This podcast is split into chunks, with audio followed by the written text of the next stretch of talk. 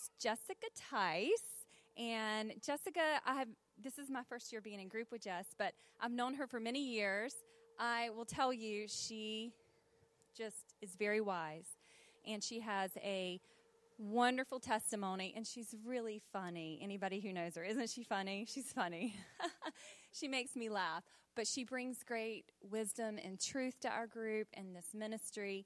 And this summer, when we were trying to decide, you know, who who could should do words of encouragement, the first person who came to my mind was Jessica. And so I'm going to let her come up because I know she has a lot to say, and I'm just excited. So, welcome, Jessica, to Words of Encouragement.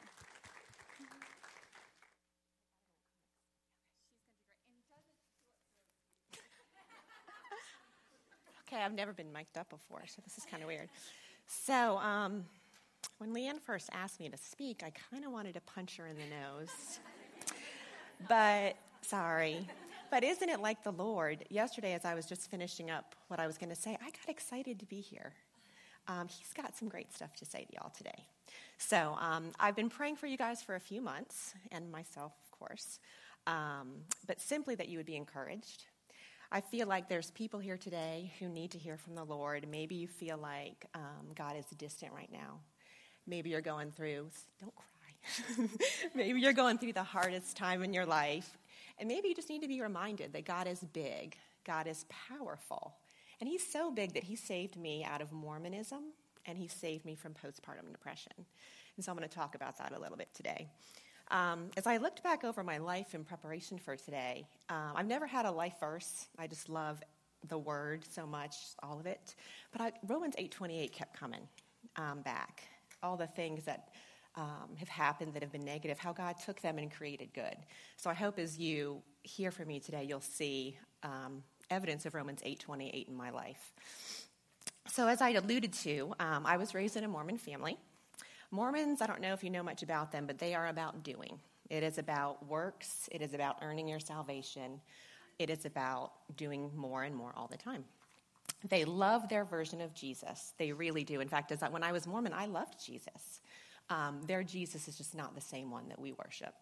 Um, so they love Jesus, but it's about doing and it's about working. And I remember being a teenager and driving in the car one day, and this happened a lot actually, but and wondering, am I good enough to get into heaven today? Like if I were to be in a car accident or if my life were to end, I don't know if I'm good enough to get into heaven. And I would recount what I'd done that day, good or bad, and I would kind of try to balance it out. And um, that happened a lot. And someone who's type A, not a good combination. Um, so that was a really hard thing for me. I'm just not having any security in where I was going. And I always had doubts about being Mormon, um, but I really did not know anything else. All the other people that were around me growing up, um, and this is, I'm not saying anything negative about any denomination, but I had Methodists around me and Baptists around me and different, but none of them were living a life for the Lord. Um, they were partying, they were drinking. Most of them were sleeping with their boyfriends. Um, and the Mormon kids were really the only ones that were doing what they said they believed. They were, as far as the do, like we were talking about, right? They were doing all of the right things. And so, in my mind, that was just kind of a way to rationalize that, yeah, this must be right. This must be true. And so I just kind of pushed those doubts um, behind me. I had doubts about polygamy. Shocking. I had doubts about, and you're going to love this one, you can become a god of your own planet in Mormonism. Um, you can ask me more about that later if you want to know more. Um, I had doubts about the fact that we baptize people who were already dead. Um, so a lot of weird things, and I say it now and I think, how could I have ever believed something so ridiculous? But when it's all you know, and when the people around you believe it, and when you're raised in a family that's teaching that, that's what you believe. So um, I went to college and I graduated and went into a training program to be a systems engineer. And this is the first time I can look back in my life and say, here's God's hand. He placed me here in Raleigh. So after I went through the training, I could choose anywhere in the country that I wanted to move. Literally, there was probably 50 cities I could have chosen. And because I, I grew up in D.C., I wanted to be somewhere I could at least drive from home. But I knew if I didn't leave home that I would never, ever leave. That was my kind of my chance to get out. Not that there was anything bad about home, but just to do something different. And so I chose Charlotte because I knew a few people there who had moved after high school. And just as I was about to get everything settled and, and get moved down there, they called me in and they said, we have too many people going to Charlotte. You got to pick somewhere else. And so they said, if you want to stay in North Carolina, you can pick Winston-Salem or you can pick Raleigh. Well, one thing I knew about Winston was cigarettes. Um, this was 20 years ago, I think. So that didn't sound very great. So in, I knew a few people in Raleigh that were from, or from the training program that were moving to Raleigh. And I reasoned that they had a lot of sports, which I love there, four hours from home. So, all right, we'll go there. Um, so I had no plans of being here. God placed me in Raleigh. So I'm starting to see if, as I look back, He's setting His plan in motion. Um, and then I come down to look for an apartment, and one of the guys from the training program was going along with me, so that because um, I had never been here before, and we had we were looking at different apartments, and I had settled on an apartment. I guess is it um, Duraleigh and Edwards Mill, kind of up in that area, and we had settled on that apartment. But we were just, he was going to drive me through Raleigh to just give me kind of my bearings. Here's the mall. Here's North Raleigh. As we were driving down Millbrook Road, there was these huge signs in front of this apartment building, brand new apartments big sale, you know, come on in. All right, let's go check it out. So we go in there, and for the same price, I could have twice as much space.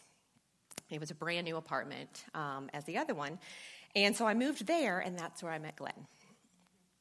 Now, Glenn was just beginning his Christian walk. He had grown up in a family that went to church, but there was no talking about Jesus. There was no talking about your relationship my in-laws are christians now as i talk with them but at that time as he was growing up it was just we go to church on sunday. Um, but he had moved down here and he was just really beginning a relationship and a walk with the lord when we met. And so after a little while we started dating and as we got more serious the subject of religion came up because um, i was mormon and he was christian so a lot of differences there.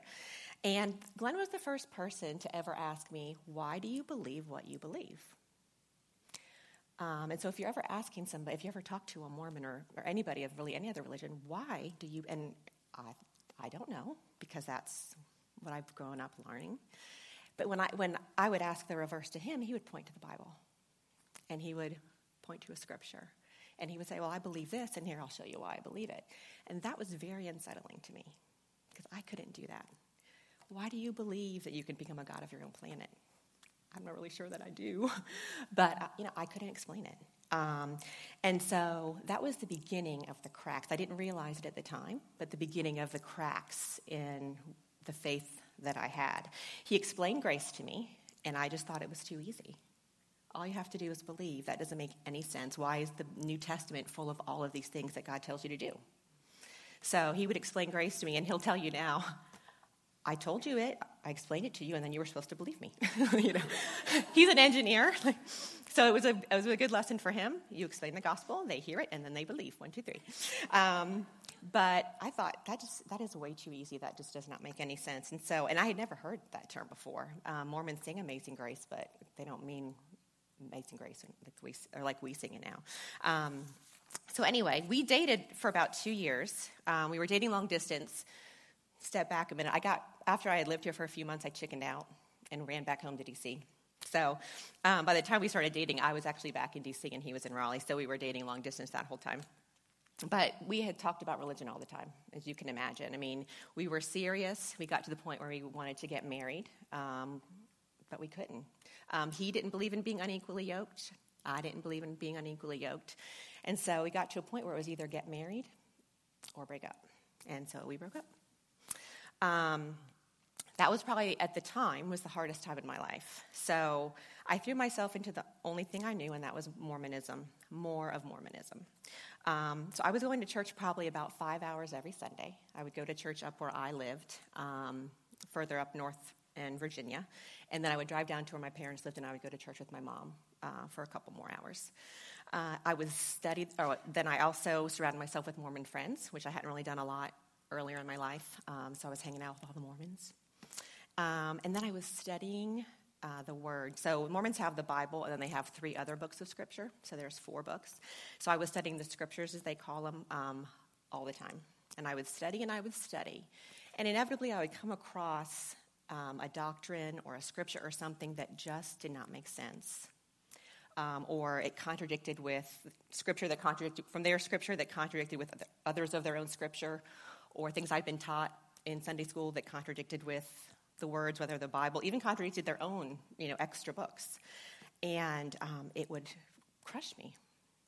And I would be, I mean, just freaked out is really the only way to explain it. And I didn't know what to do with that. And so I would kind of take a step back. Let me stop studying for a little bit. Let me just chill out. And then I would go back to studying really hard again. And it became this cycle where I would study, study, study, come across something. And I didn't have a rock to stand on. So I was going through all of these. I was missing this man that I expected to marry. Um, I was seeking the Lord. Things were not um, solid. I didn't have a rock to put my feet on.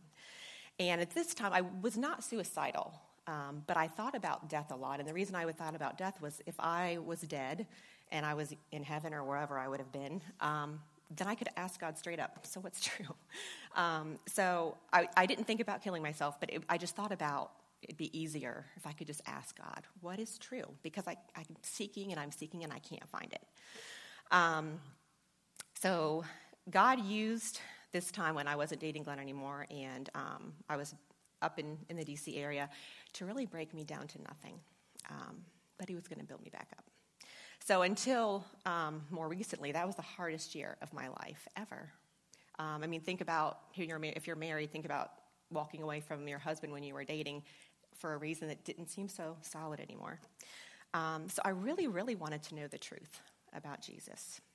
I was extremely lost, searching, and I was I felt very alone. Um, it's not something that you do to admit that you're doubting in the Mormon Church. And I remember talking to my brother and saying, talking about having these doubts, and he had just come back from his mission in Mexico, and he said, maybe you just you need to be more good.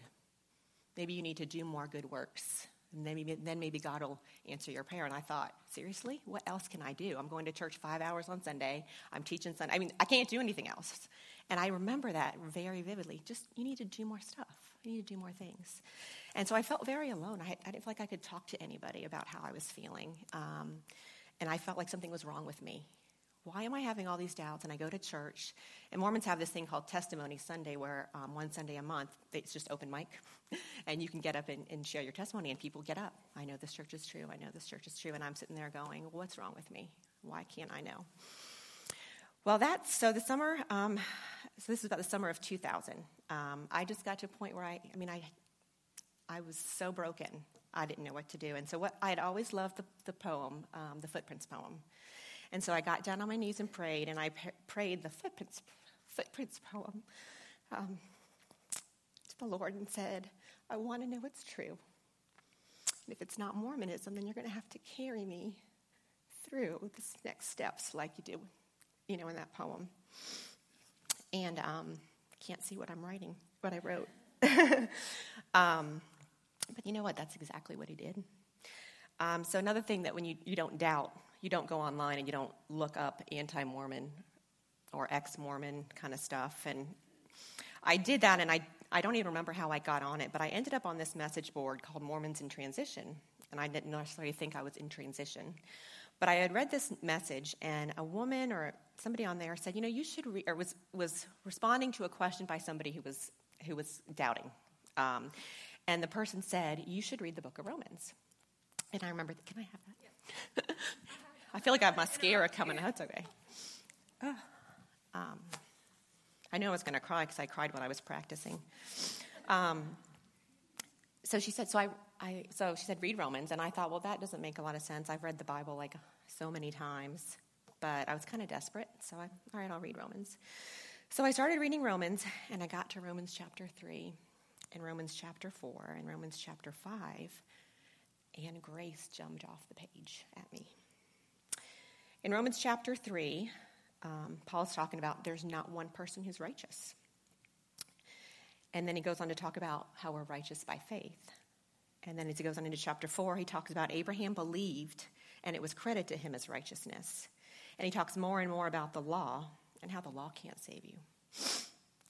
And um, it sounds really silly, but I thought, who changed the Bible? because I've read this before and it did not say that.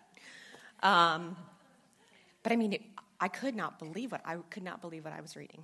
Um, and so I kept reading. I read Romans and I read through First and Second Corinthians and I read in Galatians, and it said the same thing in every book. And I look back on this, and it's amazing what God did because, um, you know, when people leave, the only thing they know and their family. You think it would have been really hard. It was not hard. I was so excited. I could not believe what I was reading. I understood what Glenn had been talking about all that time. I understood what I was reading in the Bible. It made sense. Everything connected. It said the same thing in this book, in that book, in that book. I was over the moon excited. Sorry. Um, and so the exact timeline I'm a little fuzzy on. It's been 20 years. But um, at some point that end of that summer, I prayed for my salvation. And um, like Priscilla talked about in week four with peace, when I um, when I was going through that year of studying and trying to figure out what was true, my mind was always constantly going. It was miserable. Comparing this doctrine and that doctrine and this belief and that belief, and remembering Glenn saying, Why do you believe? And it was just like, not voices, like, um, but, you know, just constant going, going, going. And the minute that I prayed for my salvation, it's just like a light switch. It turned off. And I had peace with God. Um, every time I reflect on, and I do often because I pray, I'm praying for the salvation of my family and I'm feeling kind of discouraged, I remember, look what God did to you. Um, I'm just in awe that I'm standing here this morning and sharing with you that God saved me. He saved me, He saved me out of Mormonism, and then I have the truth um, to stand on. Um, to me, it's Romans 8:28. I mean, I went through an awful, awful year and I would do it again in a heartbeat because of all the good that's come out of it. Um, so I'll give you the cliff note details of what happened real quick because I'm in trouble. Um, I got back in touch with Glenn. Um, I knew he had someone who had been. I don't think I had was ready to say I'm I'm not going back to the Mormon Church yet, but it's kind of a process. Um, I knew he knew somebody who had been Mormon who had left the church, and so I wanted to talk to her and from being honest, I wanted to talk to him. Um, it'd been a year since we talked. and so I talked to her, and you know what she said to me? She said, Jessica, you're trying so hard to prove to yourself that Mormonism is true, and you can't do it. And I think that was the last step, kind of the last thing I needed to hear. She totally got it because she had been through what I'd been through. And um, I, I, that's when I realized I'm never going back there. Um, it was my last step in being able to leave. Um, so after, so that was probably August, September. Um, after Glenn made sure that all of this converting was real and it wasn't just for him, big ego. Um, um, we were engaged that December, married that April, and next month we will have been married for 16 years. Um, we have two boys, one who turned four last week and one who's almost 10. Um, so I'm going to fast forward. Well, I have to say, this was really good. I have to say this. So now I have a rock, and it is Jesus. um, so fast forward to 2013. Um, in March of 2013, our second son was born. Um, he was born at 28 weeks with no warning whatsoever. Um, I went to the hospital on a Sunday night, and I was having really sharp pains from my chest to my pelvis. So sharp, not crampy, not horizontal. So I had I didn't think I was in labor. Um, I'd worked really hard in the yard the day before. I just figured overdid it. But something didn't feel right. So, um, being a Sunday night, there's no doctor, so we went to the hospital. Glenn dropped me off because we didn't want to freak out our um, five year old. And um, I go into there, and you probably have a urine infection, no big deal. Um, they're checking me out, and I hear the doctor whisper to the nurse, really hushed voice, We have to admit her right away. I said, What is going on?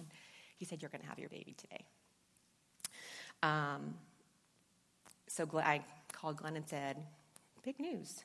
Um, and so you need to take Cameron home, put him to bed, find somebody, and um, get him to the hospital.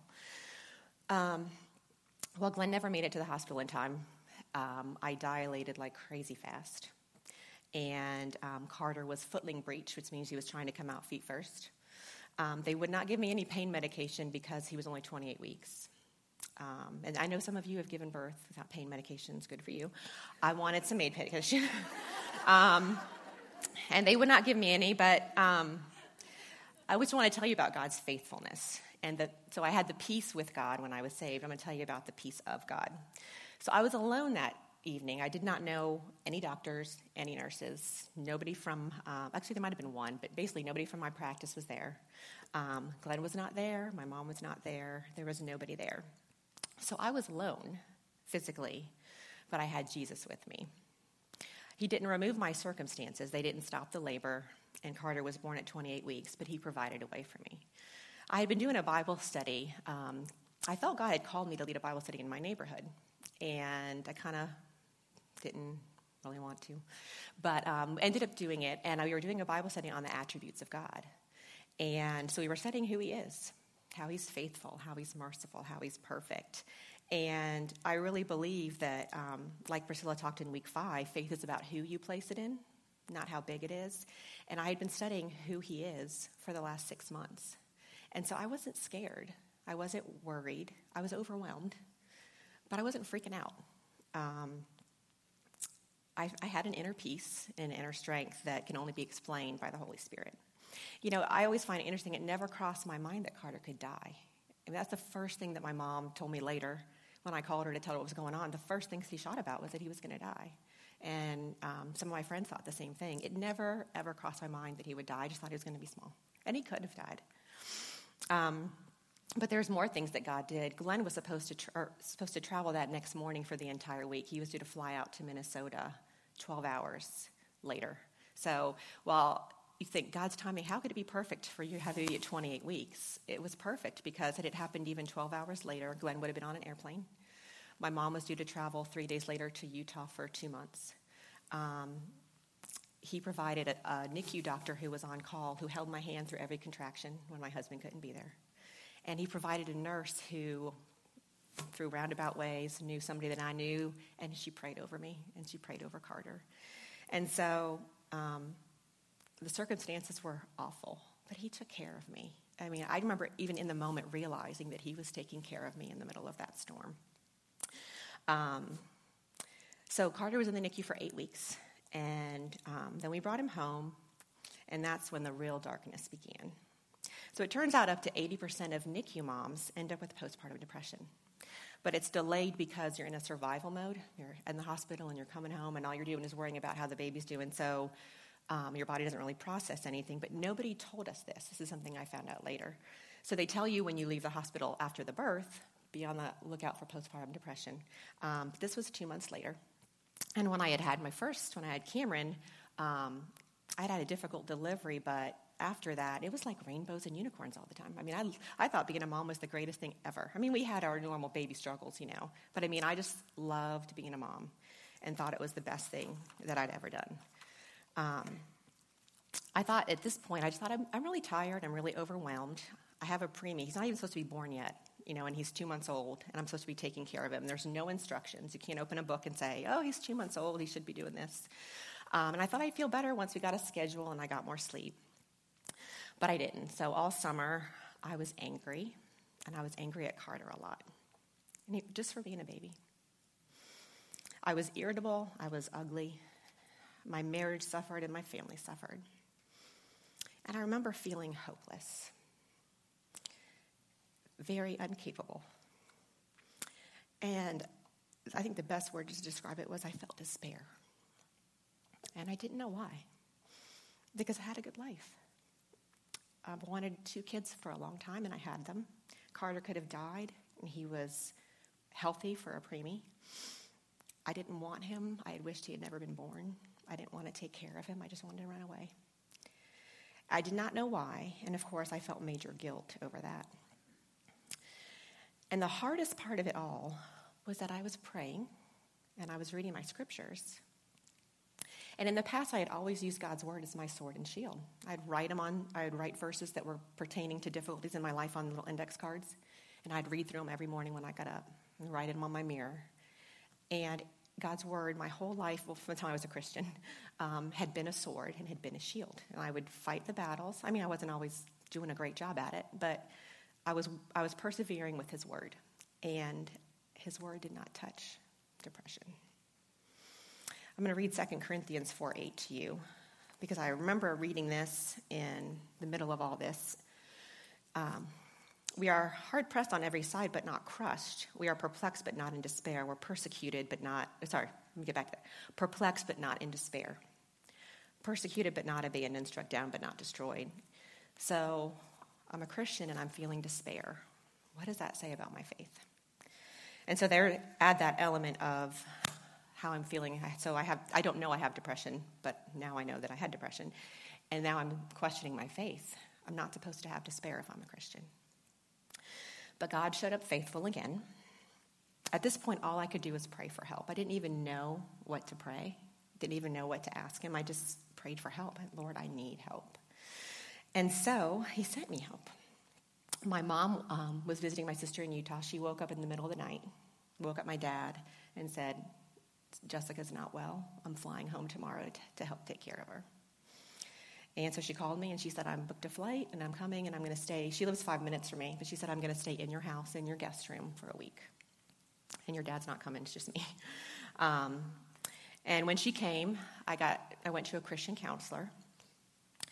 And you know, that Christian counselor had had postpartum depression, but only with her second baby.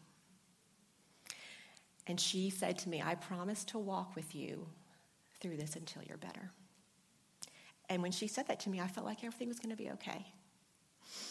And the most important thing she told me was this is not a faith problem any more than you having cancer or having heart disease. She said, there's a problem in your brain.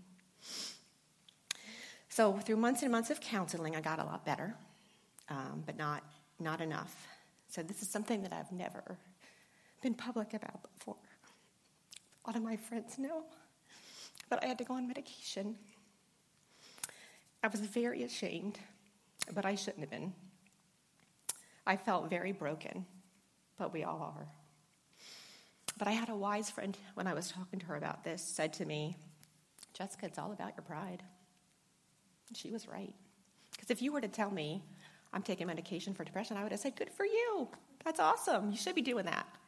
But not when it came to me, I didn't want to do it. And she said, It's all about your pride. And I said, You know, you're right. And so I went on medication, and my husband said he noticed a difference very quickly. And he wouldn't be one to normally say, Go on medication either. And he was like, Yeah. it was all good. So I want to say if you are here and you have had depression, or you have had, if you, ha- you have it now or you have had it, if you are here and you are taking medication for depression or you have taken it in the past, I want you to know you're not alone. Even if it's just you and it's just me, then we have each other. I can be your person. As Priscilla talked about in week four, we can lock arms together, put our go shoes on, and maybe we'll just take baby steps. But we'll walk together. So as I was healing through this, God decided to throw Romans 8:28 out there again. And he called me to help other people because Providence didn't have anything to do to help people who have postpartum depression.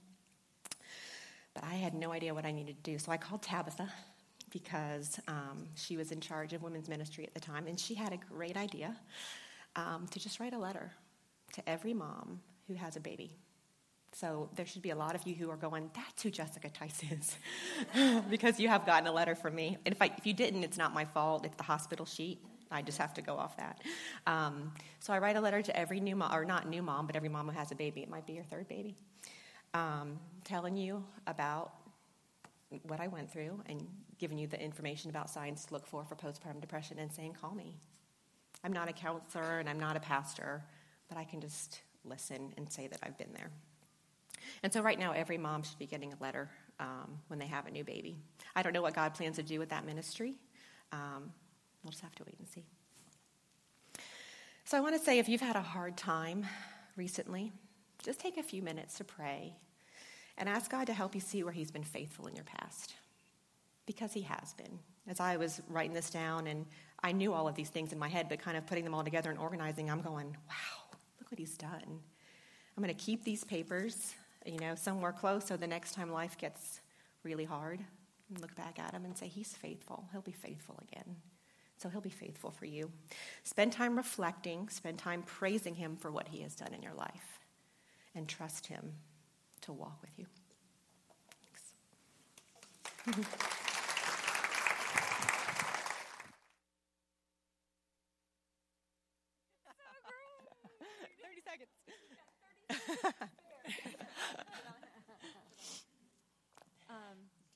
Thank you so much. Was that not amazing? Thank you. Yes. Oh, I'm it's over. I, I think nervous. the thing that's so amazing about this words of encouragement for me personally is that we all have a story and we're all in this together. And for you to share something so personal, I know you guys are blessed. And there may be someone in this room who needed to hear that today. I mean, I, I can recall a time when I had my first baby going through a, a very short period of postpartum, and I didn't know what it was either. And then someone told me about it. And so we're, we're, we're all in this together. And your vulnerability and your humor, I told you she was funny, right? And your humor and just your willingness to just share has really blessed me. And um, I just want to pray for you. And I just want to say if ever any of you have something that you're going through and you need to talk to someone, we are here. You know, what Jessica just talked about, she's here for you. If it's something else, um, come and talk to us because we all are, like I said, we're all in this together. And, and you don't have to have shame, you don't have to have fear, and you don't have to think you're alone because I guarantee you, whatever you're going through, somebody else has gone through it too. So just let me pray. And thank you again. I'm so glad you didn't punch me in the face when I asked you. but I am grateful that you shared. So let me pray and then we'll be dismissed. Heavenly Father, thank you for this time and just thank you for Jessica. Thank you for her story. Lord, thank you for the story of your redemptive plan and how she perfectly wove you through every detail of her life from her beginnings struggles with thinking Mormonism wasn't true and just bringing Glenn into her life and then bringing her people who just loved on her during this time of depression, Lord. I pray that your word would go out. And Lord, I pray for anyone today sitting here who's struggling, Lord, that you would send them a person who can just walk beside them through the dark days, Lord, and that they can come out to on the other side. And as your word says, come and see what the Lord has done. Thank you again. I just ask that you would just speak to every person here today, Lord, and just give us a heart to love others deeply and well. And we pray all these things in your strong name. Amen. You may be dismissed.